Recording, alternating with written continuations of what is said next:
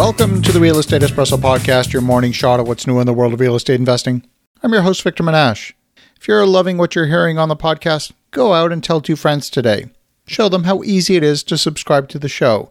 Wherever you listen to podcasts, you're sure to find the Real Estate Espresso Podcast. In fact, if you're loving what you're hearing on the show, I would love it if you went into iTunes or Apple Podcasts and left a review. Reviews tell Apple to raise the Real Estate Espresso podcast in the search rankings. Why keep all this goodness to yourself? Spread the love around. On today's show, we're talking about one of the drivers for new housing. I was speaking with an appraiser earlier this week, and that conversation led to an insight that you will rarely stumble across in the news.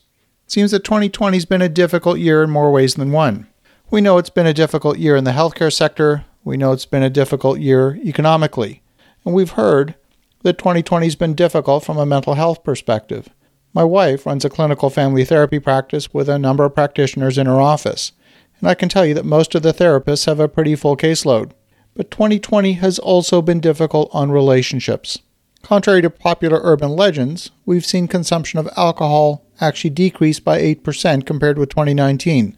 That's probably because all the bars and restaurants are closed. But here's another insight Many couples are spending extended periods of time together in tight quarters with no breaks from each other, and the appraisers have seen a massive increase in volume for appraisals for homes that are not actually being sold. These are cases where a couple is splitting up, and the separation process requires evaluation for the matrimonial home. Some of these houses might end up on the market for sale, but a lot will not. Division of households for divorce is increasing demand for rental housing. There may not be a large supply of rental housing in some areas bedroom communities are often designed around residential subdivisions of single family homes. You don't typically find rental housing in these same neighborhoods. In some cases, a member of a couple is forced to find housing many miles from the original family home. This is often in a different school district, making it complicated for families looking to minimize disruption to children who might still be at school. When a family separates, there's a need for a larger rental property so that each child has a bedroom even though they might occupy that bedroom only part time. Now, if no children are involved, then the person moving out is probably looking for a one bedroom apartment. I've seen new construction rental buildings being built in areas that traditionally I would not have considered to be candidates for rental housing. They're far from public transit, they're deep in a residential area. I would have predicted that those buildings would have performed poorly in those locations. Fast forward a year later, and those buildings are full and renting at strong rental rates. I was wrong. What's the reason? Well, you guessed it. Families that are split need a second rental residence nearby. Now, there's a natural seasonal cycle for housing. We know from past history that the busiest moving days of the year are July 1st and August 1st.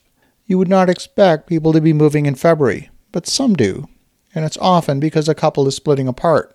If you want to get a unique insight into what's happening in your local market, have a conversation with an appraiser and ask them about the valuation work they're doing for properties that are not selling these properties are not going to be listed for sale anytime soon.